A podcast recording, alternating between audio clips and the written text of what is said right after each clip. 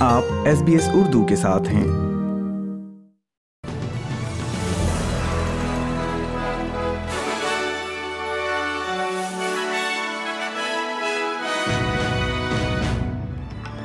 السلام علیکم۔ آپ سن رہے ہیں ایس پی ایس اردو اور میں ہوں افنان ملک آج کی تازہ ترین خبروں کے ساتھ۔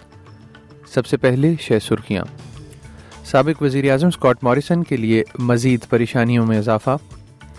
تفتیش کار اسپین میں یوکرین کے سفارت خانہ پر لیٹر بم حملے کی تحقیقات کر رہے ہیں اور ڈینمارک کے خلاف ورلڈ کپ میں تاریخی فتح کے بعد Australian football team Argentine کا مقابلہ کرے گی۔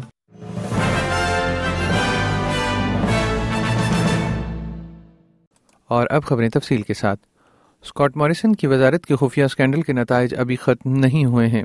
گرینز نے اسے پارلیمنٹ کی طاقتور استحقاق کمیٹی کے حوالے کرنے کی سفارش کی ہے۔ اسپیکر ملٹن ڈک نے پہلے یہ فیصلہ دیا تھا کہ جب گرینز نے پہلی بار معاملہ اٹھایا تو مسٹر موریسن کو کمیٹی کے پاس بھیجنے کے لیے کافی شواہد موجود نہیں تھے۔ لیکن پارٹی کے رہنما ایڈم بینڈٹ کا کہنا ہے کہ اب سابق وزیر اعظم کی سرزنش اور ہائی کورٹ کی سابق جج ورجینیا بیل کے اسکینڈل میں رپورٹ کی روشنی میں تبدیلی آئی ہے۔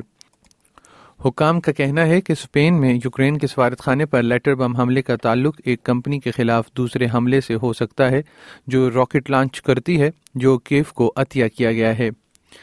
یہ سمجھا جاتا ہے کہ شمال مغربی اسپین میں زاراگوزا اسلحہ ساز کمپنی کو میڈرڈ کے سفارت خانے سے ملتا جلتا پیکج ملا تھا۔ زاراگوزا میں حکومتی نمائندے روزہ سیرانو نے مقامی میڈیا کے ساتھ ایک انٹرویو میں کہا ہے کہ دونوں لفافے ایک ہی بھیجنے والے کے لگتے ہیں۔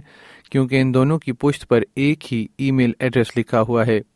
سیرازانو کا کہنا ہے کہ دونوں پیکجز یوکرین سے آئے تھے۔ اور کھیل کی خبروں میں، سوکروز کو ورلڈ کپ میں راؤنڈ آف سکسٹین میں دو بار کی عالمی چیمپئن ارجنٹین سے میچ کھیلنا ہے۔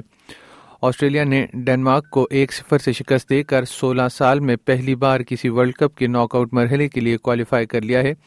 ساٹھویں منٹ میں جوابی حملے پر میٹ لیکی کے گول نے ٹیموں کے درمیان فرق کو واضح کر دیا سوکروز کے اسٹرائکر میچ ڈیوک کا کہنا ہے کہ اگرچہ ٹیم نے راؤنڈ آف سکسٹین میں جگہ بنا کر بہت سے لوگوں کو حیران کر دیا ہے لیکن وہ صرف اتنا آگے تک جانے سے مطمئن نہیں ہیں Um, I think a lot of people wrote us off with the group that we had. We had Denmark and France, two world-class teams, and uh, for us to get out of it with six points is a, a huge credit to the boys. And uh, you know that's what it's all about, making history. And I think we're we're not done yet. We're excited for the next next challenge now. اس کے ساتھ ہی آج کا خبر نامہ ختم ہوا۔